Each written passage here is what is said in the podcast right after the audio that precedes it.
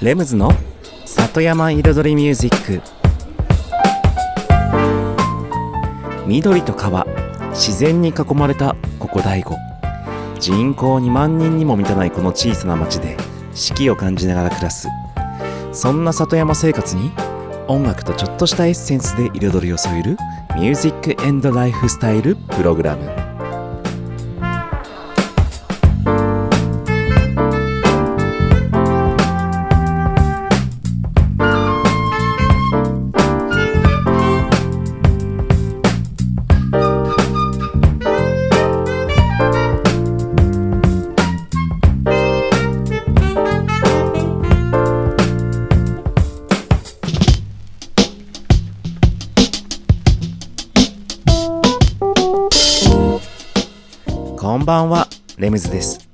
茨城県の北の端、大子町、サクカフェから発信するこの番組、レムズの里山彩りミュージック。サクカフェプロデューサーの私、レムズがお送りしております。今夜もコーヒーやお酒を片手に約1時間のんびりとお付き合いくださいませ。さて、今週もリスナーさんからのメッセージでスタートしたいと思います。大阪府にお住まいのただのじじい60ただのじじい67歳さんいつもありがとうございます。最近変わったものがあります。保険証です。定年退職して保険証が変わりました。共済保険から国民保険に変わりました。この更新というのか変更というのか手続きに約1時間かかり1時間じゃない約1週間かかり書類も5枚書かされハンコも押しまくりました。今の時代に昭和と全く変わらないお役所でした。ああ。ということで、メッセージいただきました。ありがとうございます。でもありますよね。そう。このね、この時代に、そういう手間があるのかっていう、アナログなもの。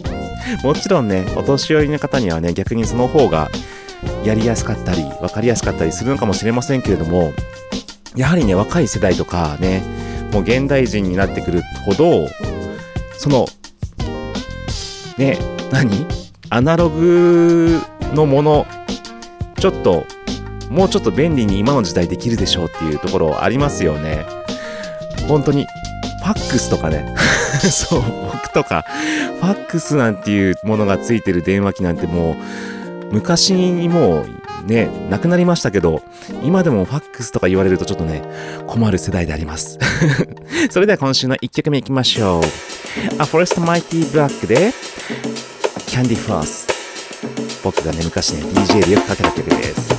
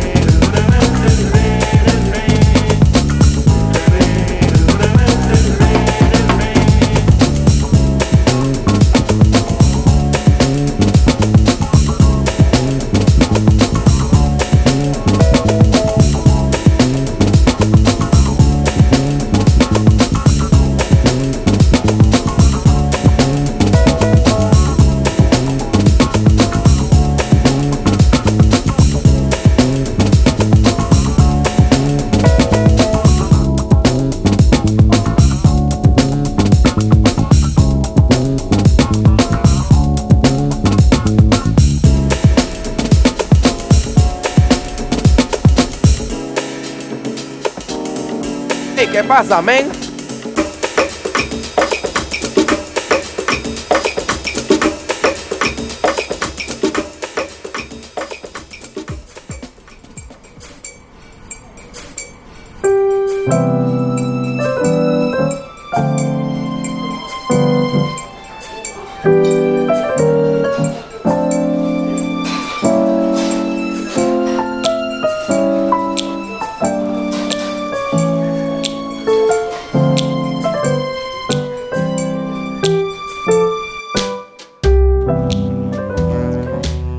ましてこんばんはレムズです。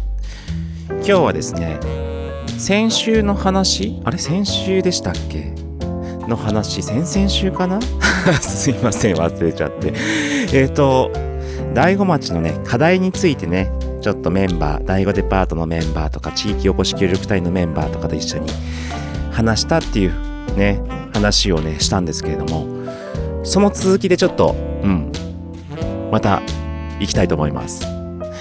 あのまあ課題僕たちが話した課題もいろいろあるんですけどもその前にちょっと前にね YouTube でたまたま見つけたんですよ。見つけたっていうかあの出てきたんですけれども大子町うん大子町のオフィシャルアカウントで上げてある2020年の10月だから本当に数ヶ月前にアップされたえっとムービーで大子町の20年後を考えるっていうね YouTube があるんですよ。見た方いらっしゃいますかね？うん。でダイジェスト版とノーカット版っていうのがありましてダイジェスト版は約10分弱にダイジェストになってましてノーカット版でいくと33分。うん。結構なボリュームで。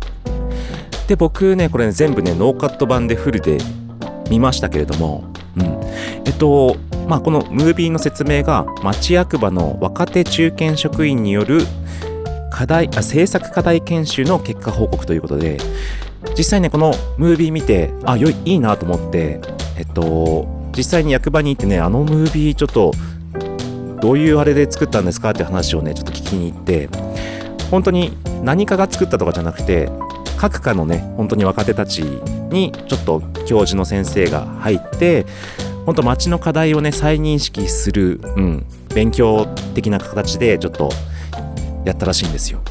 で実際どういう内容かっていうと本当に人口減の未来を見据えてあと転入転出する若者、うん、で転出するよりも転入する方を増やさないといけないのは事実。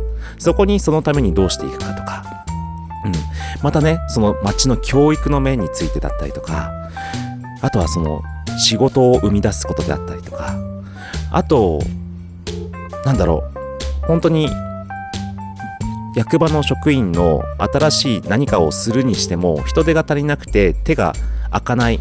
そのために従来の業務を3割減らす。その3割減らすにはどうしたらいいかって言ったら無駄な会議や資料作りをなくす。とか さらにそのね時代に合わないねもうその優先順位を再認識して時代に合わないものや無駄なね事業を廃止するとかそうやって3割仕事を減らしてそれを新しい別なことに使うとかそれね本当にいいなと思って。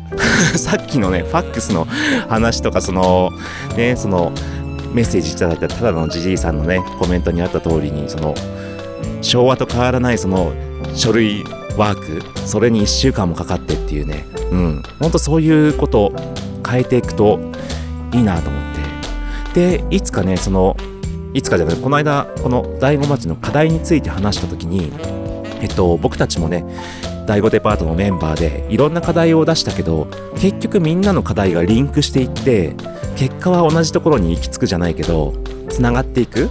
うん。って話しましたけれどもこのね醍醐町の20年後を考えるっていうこのムービーの出てくることも結構僕たちが活動してることと同じようなことがねうん本当に僕が考えてることとかすごくリンクしてるからほんとこれはね今ねどんどんどんどんね進めてほしいですね。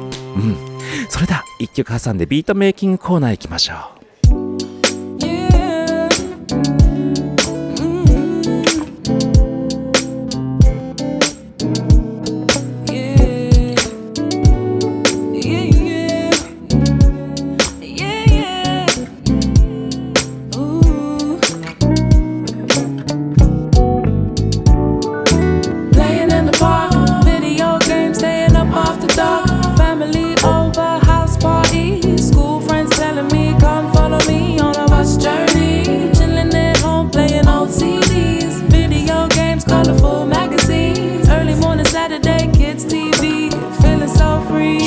Panini books was thug life. Nico Klassen was like the hardest to find. Adidas Gazelles for some were the hardest to buy. 1985 Thriller was out. I'm watching Michael as a zombie. The Huxtables was Bill Cosby. Felicia Rashad with five kids, money in the bank. This a facade immersed in the breaking culture. It's like Turbo had us spinning on our backs. Our heads to hand claps. Ozone. School uniform was fresh on my first day. My favorite television shows every Thursday. Fist fights in many places. And one we named Las Vegas. Around this time, Tyson was the greatest. The Jungle Brothers on my playlist. Headphones with red foam and cassette tapes you had to turn over.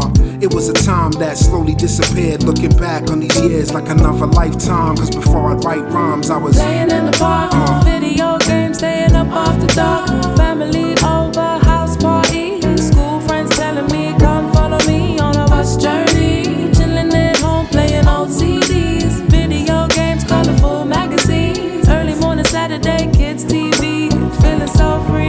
flip side, we older now. Obligations, responsibilities, and paying taxes trying to hold us down. For some of us, it's too much. I seen friends locked up, struggling with drugs and get shot, lose their kids to the system. From care homes to prison, could be a lack of wisdom, a lack of recognition, a lack of supervision, a lack of discipline, a lack of one parent as a participant. I'm listening to people making facts out opinions, and nothing supersedes making money for dominion. They want millions, and millionaires want billions. And everybody's on the ground with their brilliance. Like, look at me, don't I look good? Here's another picture of me that I took good. And see the number in the corner increase, that mean they like me. And all this reminds me is that it's unlikely that one day we might be. Playing in the park, video games, staying up after dark. Family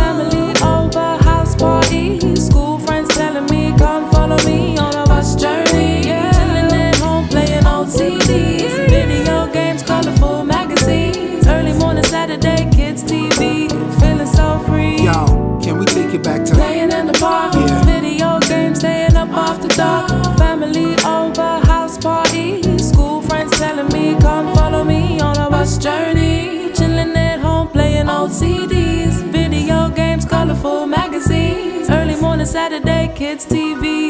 Feeling so free. Playing in the park.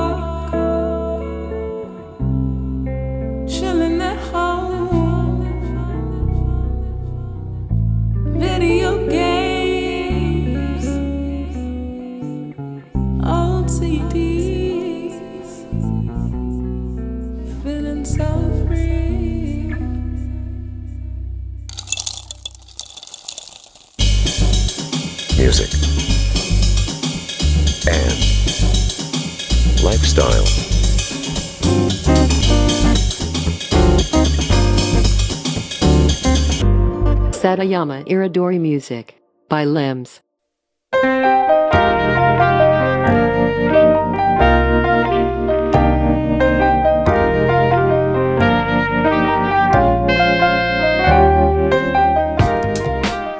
レムズの里山彩りミュージック。ここからのコーナーは、レムズビートラボと題しまして、番組内でオリジナル曲を作ってしまうというコーナーです。毎回私レ、私レムズの制作現場の音声を録音し、毎回放送します。そしてワンクール3ヶ月で1曲を完成させ、完成した曲を最終回にフルコーラスでオンエアします。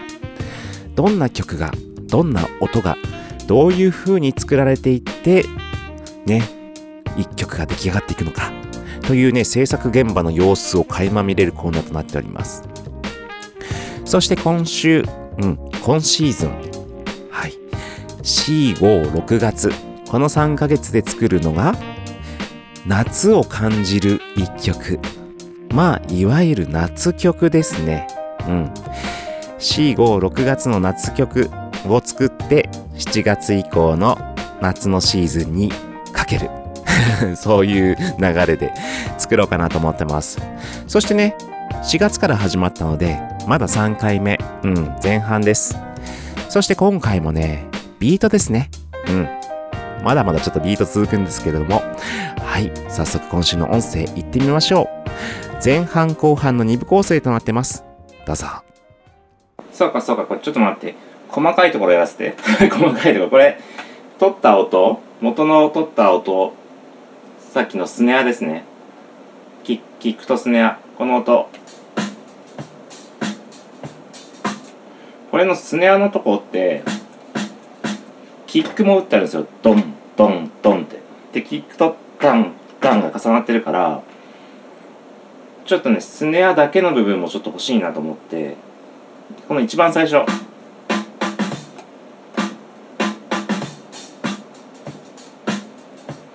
このタンタンタタの部分取り出して今ねスネアの第2弾の音。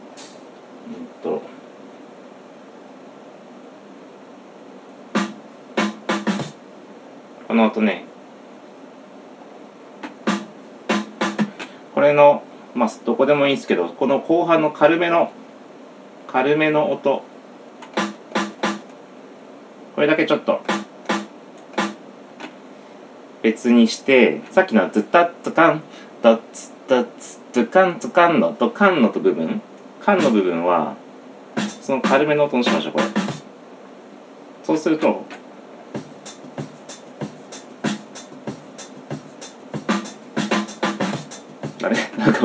なんかおかしくなっちゃった。あそっかそっかそっか。うん。まあここここに軽めの音をツカンに持ってくるってことですね。であとドッツクドッツクドッツクターンでさっき重ね重ねたけどそのターンにキックの音も入ってるからそのターン入れたところはキックの音抜いちゃう。うん。だからドッツクドッツクドッツクタンツクドッツクドッツクドッツクダンツクにするという。まあ細かい部分ですよね。まあ細かくもないけど。うん。要は音はねキックとキックが重ならないようにするってことね。あとキックの音がいらないところにはキックを入れないってことね。うん。それをサンプリングのこの素材上で調整してあげるみたいな。ところですね。ちょっともうちょっと細かいとこも言っちゃうよね。今ドンつくドンとかドンとかドンとか言ってて今本当はこの元の素材の方ってうんとうん。はい。ならない。えっ、ー、と。ドンツトドンツトドンツトドンツトドンなんですね。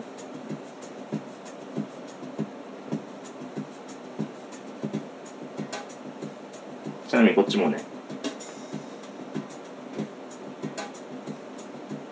薄くそのドッドドッドッドッドッドッそれもねちょっとこっちのビートの方もちょっとそういう感じにしちゃおうかなと思って薄く16分の最後のところにキックの音をね足しちゃおうかなと思って。で今本当に簡単にね打ち込んでもう手入力で今入れてます。でドッツドドッツドド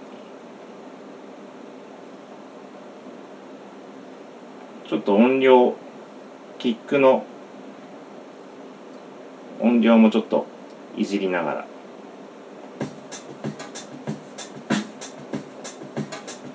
うんこっちの方がグルーブが出たねやっぱり。本当に薄く入れたんですよ。そのレベルが127っていうねあの数値なんですよその全体で。あのマックスが127っていう値になっててそのうちの20ぐらい230ですかね。で入れた20まあ21になってるけど。まあどうでもいいけど。でもそれが入るとやっぱり。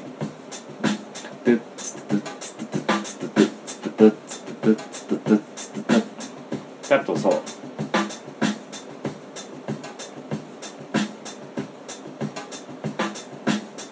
でさっきの軽めのズカンズカンのねここも。ねまあまあいい感じになってます。ね。すげえ一気にしなんかこうなんか質感というかそのクオリティというかね一気になんかこう一個一個のちょっとポイントを変えていくだけでちょっとした気遣いをしていくだけで一気にクオリティが上がっていくっていうこのサンプリングミュージックのこのレムズの技でしょうか。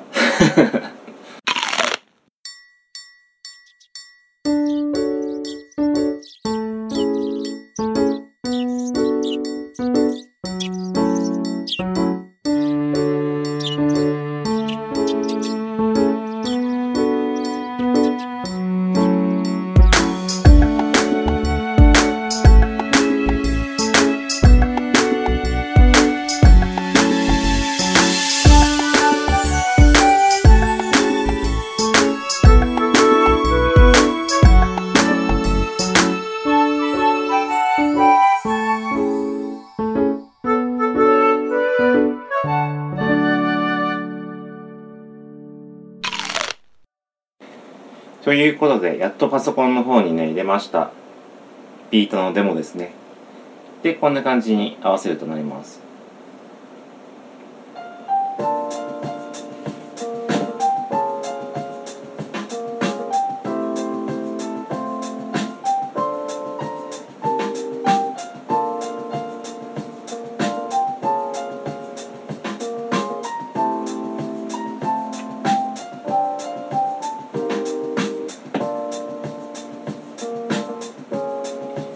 いいっすね。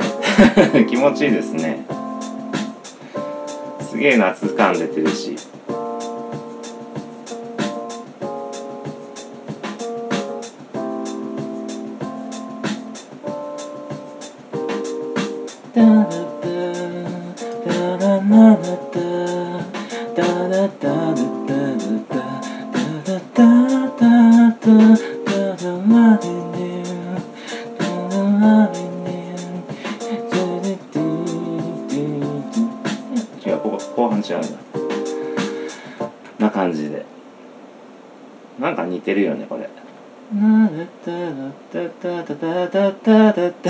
あれだ。なんだ。あ、あ、じゃり、てててててててててててててててててんててててなんかなんだっけ自分の曲とすげえ混ざっちゃう。あじゃあり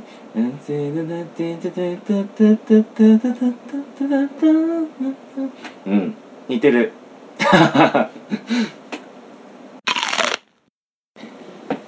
で今ねあのあのビートをちょっとね打ち変えるっていうかねリズムのスネアの入れ方を変えててあのボサノバ的なビートってドンツトドンツトドンツトドンツトにこうカツカツカツカツカカツカツカカツカツカツカツカツカみたいなあと逆にんカツカツカツカツカんカツカツカカツカみたいなリズムが入ったりするんでそのニュアンスをちょっと取り込むためにそのスネアの音の位置を今変えててこう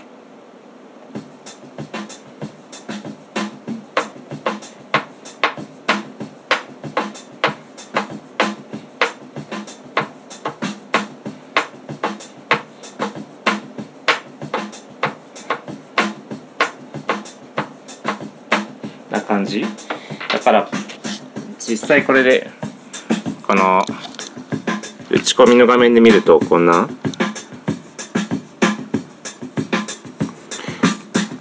打ち込みの画面でってこれねあれね ラジオじゃわかんないよね。ラジオじゃわかんないけど。で実際本当にこの黄色いこの画面だとねすごく黄色くなってる音っていうのは本当に20ぐらいのボリュームで鳴らしてるうっすら鳴らしてる音にってねキックの音とスネアの音とそしてキックとスネアが一緒になっている音とハットと、うん、そういったものをちょっと組み合わせてまあすねじゃあこれもねちょっと書き出してパソコンの方にとりあえずデモとして入れちゃいますね。はい、ということで今週の音声をお聞きいただきました。ビートですね。今日はね。うん。で、途中途中でね、本当に細かい気遣い。うん。それによってこう、音のグルーブだったり、仕上がりが全然変わってくるというね、うん。ポイントがちょっと見え隠れしたかなと思います。そしてちょっとね、後半の方ではちょっと、あの、ムービー用にね、ちょっと映像を見ないとわかんないような部分も出てきちゃいましたけれども、そう、このコーナーですね、えっと、今、この番組の中では音声だけをお送りしているんですけれども、YouTube の方には、徐々に順番順番に、この映像付きの、うん、この音声を収録している映像そのままを YouTube の方にはね、アップしていきますので、もう過去のものはね、いくつかもう、先シーズン、先シーズンとか先々シーズンはね、もうアップしてありまして、今シーズンは、うん、まだアップしてないんですけれども、いずれアップしていきますので、うん、そのうちね、よかったらチェックしてみてください。はいということで、今週のレムズビートラボでした。さて、今週もですね、えっと、前半のトークは、課題について、そう、大子町の抱える課題についてちょっとね、話をしています。そして前半では、大子町が、ね、役場職員さんたちがアップした、大子町の20年後を考えるというね、YouTube ムービーを見た話をしました。うん。その中で抱えてる、抱えてるというかね、挙げてあるテーマが結構僕たちと、うん。まあ僕たちとか僕が考えてることにすごくリンクしていたり、共通していたり、うん。そういったことをね、はい、話しました。で、それからはね、ちょっと離れるんですけれども、僕なりのね、うん、ここは結構ね、デザインをする僕ならではの課題の一つなんですけれども、それは本当にデザインなんですよ。うん。で、まあ、ここで言うね、デザインの話。以前ね、デザインの話についてすごく深く、まあ、すごく深くまでは言いませんけども、ある程度深いところまで話したことはありますけども、今日今課題に挙げるデザインっていうのは本当に表面のもう第第1のデザインの部分ですかね。まあその第1、第2、第3って言うのか言っていいのかわかんないんですけど、その、まあいわゆる目に見えるもの。うん。まあちなみに第2、第3とか言うと、要は人の行動をデザインするとか、人の感情をデザインするとか、うん。そういったね、目に見えない部分に進むわけですけども、その前の本当に目に見える部分のデザインについて、もうちょっとね、変えていかないといけない部分があるんじゃないかなと。うん。今後、本当にこれからの時代、大悟ま、なんか変な発音になっちゃった。大悟がブランドとして高くね、のさばっていく。のさばっていく。なんか違うか。上がっていくためには、うん。デザインの必要性があると思います。例えば本当にね、チラシ一つ、うん。商品のパッケージ一つ、そういったものを街が、うん、抱えるデザインチームというか、デザイン部署というか、なんだろうね、うん、どういう形が一番ありなのかわからないんですけれども、そういった、うん、デザイナーさんを抱える、うん、しかもそれもその外注するようなね、そのいわゆる当たり前のデザインを作るんじゃなくて、大悟らしい、大悟の見せ方をね、考えた、うん、大悟の街を知った、うん、大悟の街を好きなデザイナーさんを抱えて、で、そういう方が、うん、そういったデザインをしたり、それこそパッケージのね、アドバイスをして一緒に作り上げたりとか、それこそ商品のね、うん、特産品の商品のデザインも作ったりとか、本当にそういった見せ方を考える、うん、見せ方のデザインをしていく、うん、部署みたいなのがね、あるといいなとね、僕はね、思います。やっぱりね、見せ方が変わると、それを受け取る方の気持ちも変わるんですよね。受け取り方、見え方。で、それって結局、まあ料理でもそうですけど、お皿が変われば味も変わると一緒で、その大悟のね、もちろん特産品とか様々な商品がいいものはたくさんあるじゃないですか。で、その商品自体が別に変わらなくても、その、それを包むものが変わるだけで、さらにその価値が上がるわけですよね。その商品の。それをできるのがデザインなんですよね。そういったものがね、うん、これからね、そういう、なんか、街の直結でできればね、いいなとは思ってます。一曲いってレシピのコーナーに行きましょう。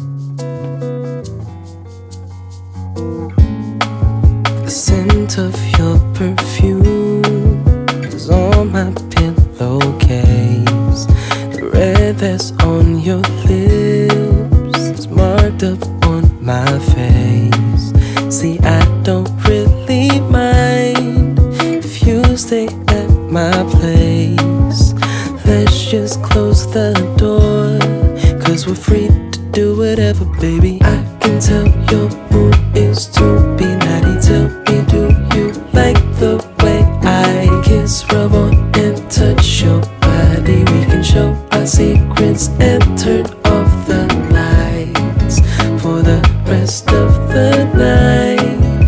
For the rest of the night.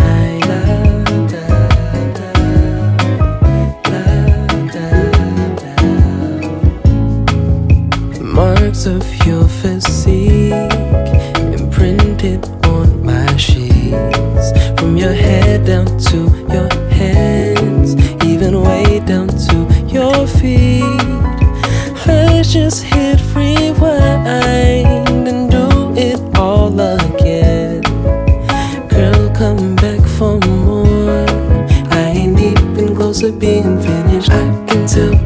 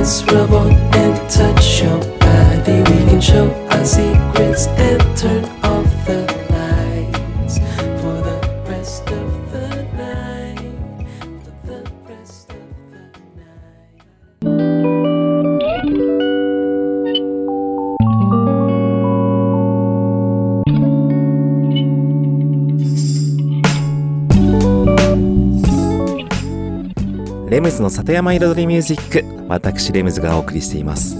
ここからのコーナーは野菜ソムリエレムズのサクカフェレシピと題しまして野菜ソムリエの資格を持つ私レムズが普段自分のお店サクカフェでお客様に提供している料理のレシピを一品一品紹介するコーナーでございます。そして今日はですねスペシャル。スペシャルって何がスペシャルかっていうとこれね、言っちゃいますよ。まだ実際に僕が作ったことがなくて、まだ食べてない料理 のレシピを紹介する。いや、そんなことあり得るのって。そうなんですよ。ただ、もう本当は今日作ろうと思ってたんです。この番組収録する前に。ただちょっと時間がね、足りなくなっちゃって、今日作れなかった食材はあるの。で、それが何かっていうと、わさびの花なんですよ。わさびの花。皆さん見たことあります？それが最近ですね、大悟ミランドさんに売ってるんですね。そう。ただ、本当にね、シーズン今もう終わりギリギリ。そんなわさびの花の食べ方をね、聞きましたので、紹介します。それではレシピに参りたいと思います。用意する食材わさびの花。そして塩。あとはめんつゆ？でいいかな？以上。それではですねまずはわさびの花にお湯をかけます。お湯を茹でる。お湯をさっと通すか湯通しする？うん。でそのお湯が沸騰してるお湯じゃダメなんです。沸騰してるお湯だと香りが飛んじゃうらしいです。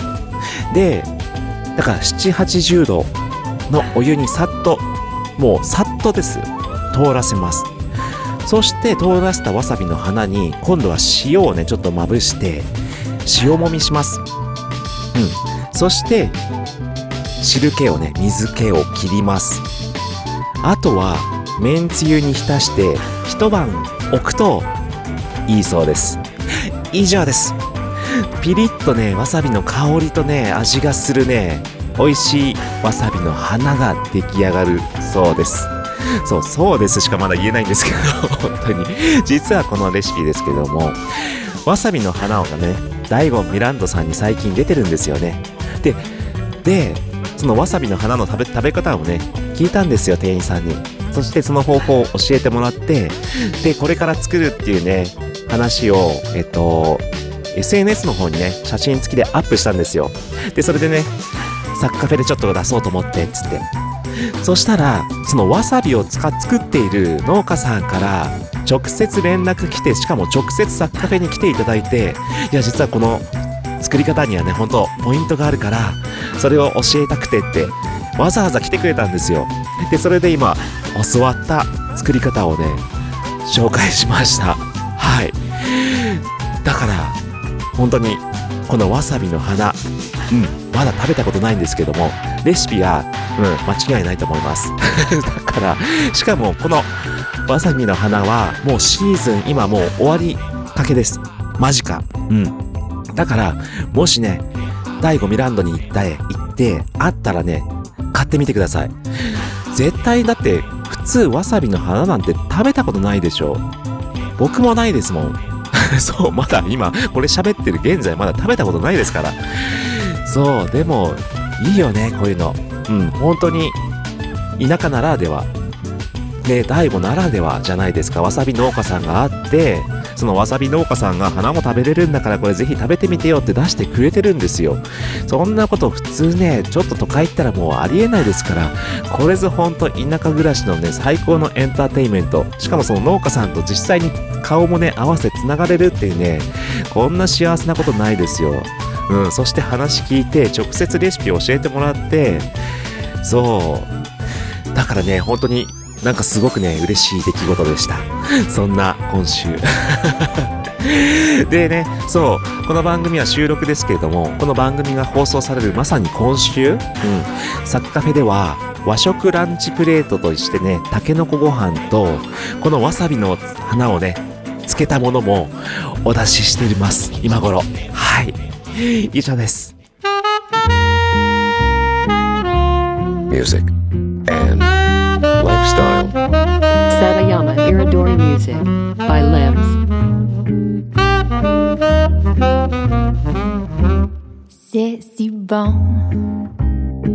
De partir n'importe où, bras dessus, bras dessous, en chantant des chansons. Ouh, c'est si bon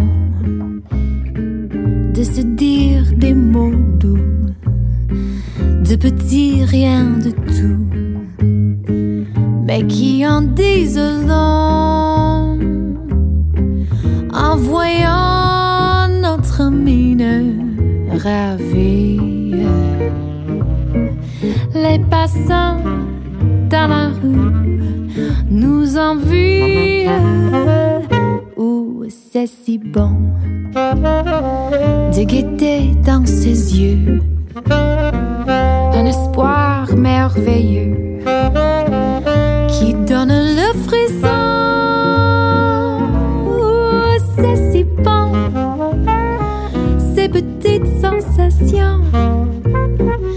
Ça vaut mieux qu'un million.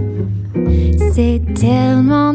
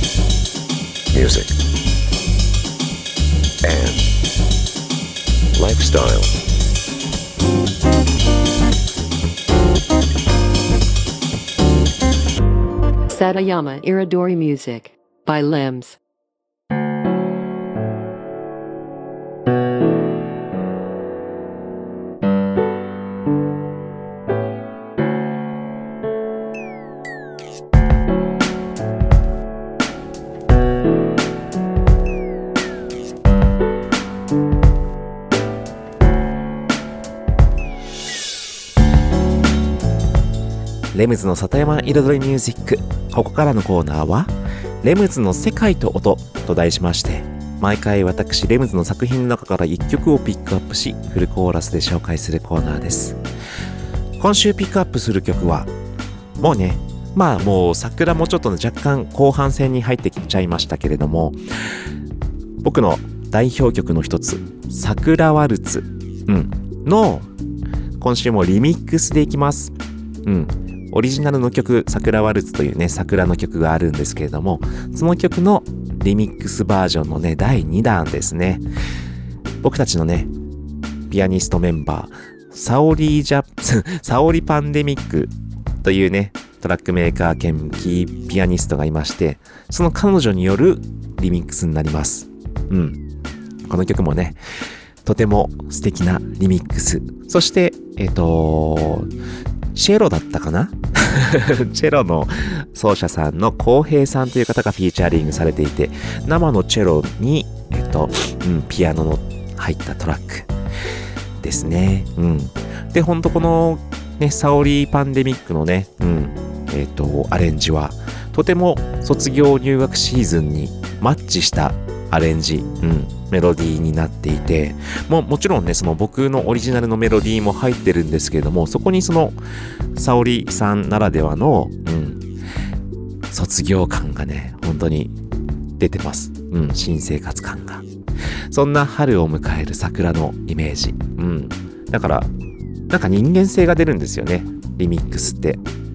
まあもちろんリミックスに限らず曲制作もそうですけれども、でも本当リミックスになると、もともと僕の曲、僕の作ったアレンジがあって音を伝える僕なりの性格のイメージがあるのが違う人が作るとその人のキャラクターがね出るのは出るてオリジナルと聴き比べることができるからこそよりそのねリミックスをした人の人間性が見えてくる、うん、それがね結構ねリミックスの面白さというかしかもこういったねインストインストゥルメンタルなね歌のない楽曲になってくるとよりそれがね強く感じられてね面白いです。うん。そんなね沙織さんのね素敵なね人柄が出た一曲になってます。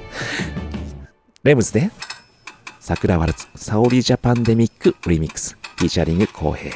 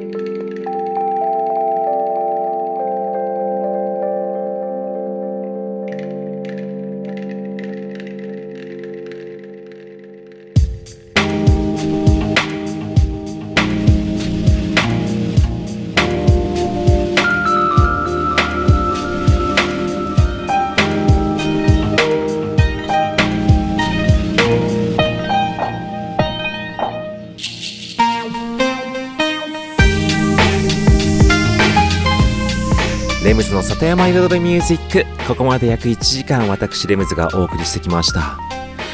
いやそれにしても本当に桜の季節から新緑の季節へと変わっていく今。どんどんどんどんどんどんね新芽が次々と。で 地面もね黄緑がたくさん出てきたし欅の木ももみじの木もね新しい葉っぱが一気にね出てきましたよね。うん芽が。うん。だからね本当に素敵なシーズンを迎えようとしている。そして新しいねお野菜たちもたくさん出始めてきた。この頃サイズ山菜とかね。うん。です。はい。さて、この番組では、うん、皆様からのメッセージもお受けしております。メッセージは E メールで music.sac.cafe music は music アットマーク sac.cafe は saku.cafe music アットマーク sac.cafe もしくは LINE のサッカフェオフィシャルアカウントにダイレクトメッセージでお送りいただいただいても大丈夫です。うん、ただね、LINE のメッセージの場合ですと、一般のお客様とね、ちょっと混同してしまうので、ラジオネームをお待ち、お書き忘れなくお送りくださいませ。ほんとね、何でもメッセージお受けしてます。それでは今週もありがとうございました。レイムズでした。